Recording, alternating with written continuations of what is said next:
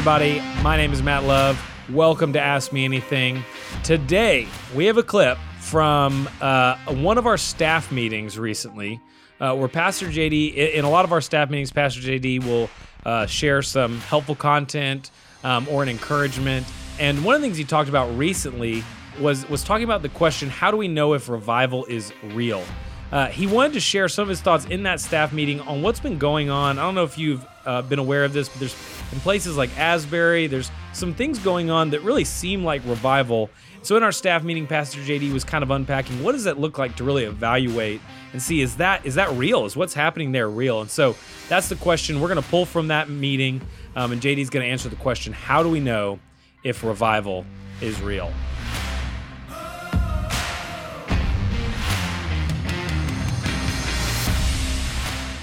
Finally, I want to spend our last few minutes here talking um, about um, one other thing, and, and that is some of you have seen this going on here um, in the country, just some of the revivals that are taking place. Um, you know, people, everybody wants to interpret it, and what do you think about it? Um, I, am encouraged by it. Uh, I long for that kind of thing here. Um, I did want to give you just a little bit of encouragement and also, you know, maybe kind of instruction type of thing. You know, there really is. Uh, I feel like I've read enough about this to know that there's a couple of ways that God tends to send revivals in places. Um, some of them occur like what you're reading about in some of these places where there's this outpouring and we long for that. There's another way, and that is it's it's um, God is sending awakening, but uh, some of it is through kind of more like normal means. Uh, Rick Warren, uh, I remember hearing him say a few years ago, he said, Saddleback's never had a revival. He said, We've just had vival, you know, for whatever amount of years. And, um, you know, Saddleback's not a perfect church, so don't hear that. But, um, um, you know, what you've got is you've got, at least you could say, more people coming to Christ through that movement and seems to be sincerely than most churches ever get to experience. A lot of missions, but it really is like there's a lot of evidence of genuine spiritual awakening, but it didn't happen in one service that just extended for you know eight days. Um, it happened through faithful um, preaching and teaching and disciple making, and um, you know. So I, I want us to be aware that God, you know, God chooses how he's going to send things. You know, the definition of revival, and uh, again, I'll quote Keller here the intensification of the ordinary operation of the work of the Holy Spirit. Just ordinary work of the Holy Spirit occurring mainly through the ordinary instituted means of grace. Right? What did God call us to do? Preaching, pastoring, worship, prayer. During those seasons of revival, God's glory gets heavier sin becomes more real, Jesus' love and his presence become more felt, and lots of people get saved. So we get up every day and we say, What do we do? I do there's basically four things he listed out preach, pastor, worship, and pray. And people get saved, and God decides when and how He's going to pour that out. Um, so, my encouragement to you is you know, there's a few things I want to say. Don't force anything or assume it has to look like it does somewhere else. Um, you don't imitate that kind of stuff. Um, stuff you see other places makes you hungry for it and hungry for a greater experience of grace as God awakens. But you don't imitate it, you don't force it, you don't say, well, they did this, if we do that, you know, this is what will happen. Uh, almost none of Jesus' miracles happen in the same way, right? You know, like sometimes he speaks, sometimes he spits on the ground, sometimes he sends people, it's just all different ways. And it's nothing else, it's just teaching us you cannot reproduce a miracle. You just keep doing what you're supposed to be doing, and God chooses when to send those things. So um, we long for it. We're not going to force anything or assume it has to look like it does somewhere else, but a few things that these kinds of awakenings always have in common prayer. The first one is just prayer. Prayer is usually the evidence that God is on the move. Uh, the greatest you know, answer to prayer is always more prayer, a greater desire for prayer. And so I want you to be aware of where God is doing that in our church and in your life personally, in your ministry. I told some of our leaders the other day, I just had a personal um, uh, thing happen with this. Well, first of all, I read this morning in my quiet time Psalm 71, where David, as an old man, is writing. And he basically says, you know, he's writing in his old age, his strength is failing. He's like, the one thing I'm concerned about is teaching the next generation the faithfulness of the Lord. Now, I'm not older and my strength is not failing, okay, but I did think the one thing that I really want this next generation of Summit Church, our, our, our, our leaders that are raising up, my kids, I want them to just know in the depths of their heart that God is faithful and that He answers prayers. And sometimes it takes a lifetime of praying. And here's where it recently happened for me. I shared this with um, Chris. I, I, I, for all practical purposes, became a Christian when I was 16 and um, got saved and just really felt like, I mean, I mean, I just, I just got awakened to things and the lostness of my friends and the lostness of the world. And I started to get involved in ministry. One of the things I, I did um, is my church was a pretty traditional, you know, pretty older church, traditional church, and not a lot happening in the church. It was kind of established, probably, you know, 350 people on the weekend. And I just had this hunger for like revival and like people getting, I can remember last time somebody got saved in our church. And so me and one other friend, a couple of the people, um, we just started to get together my entire junior and um, almost all the way through my senior year of high school. We got to our church at Sunday school at 9.15, church at 10.35. Um, and so um, we would get there at 8 o'clock and we just pray.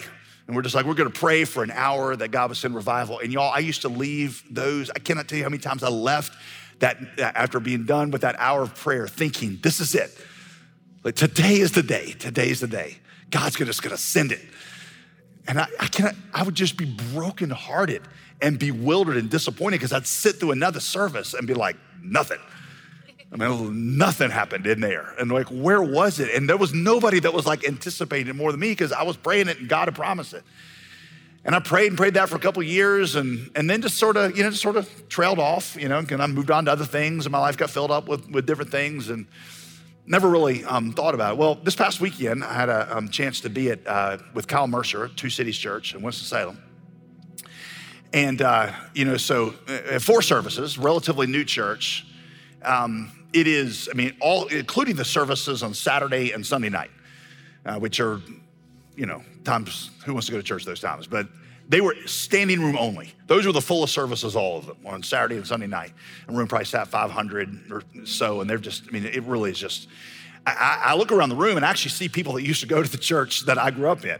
Uh, some of them are older people, and I see them out there in this audience. And um, you can actually walk out the front door of this church, and you can actually see my old, my um, old church because it's up on this um, hill up there.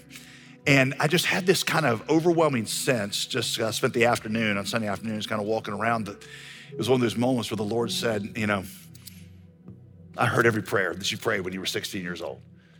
And I was not brushing you off. I was not not paying attention. Um, I, you know, I kept all these things, what, what's Revelation say, in a bottle. I put them all there. They were under the altar.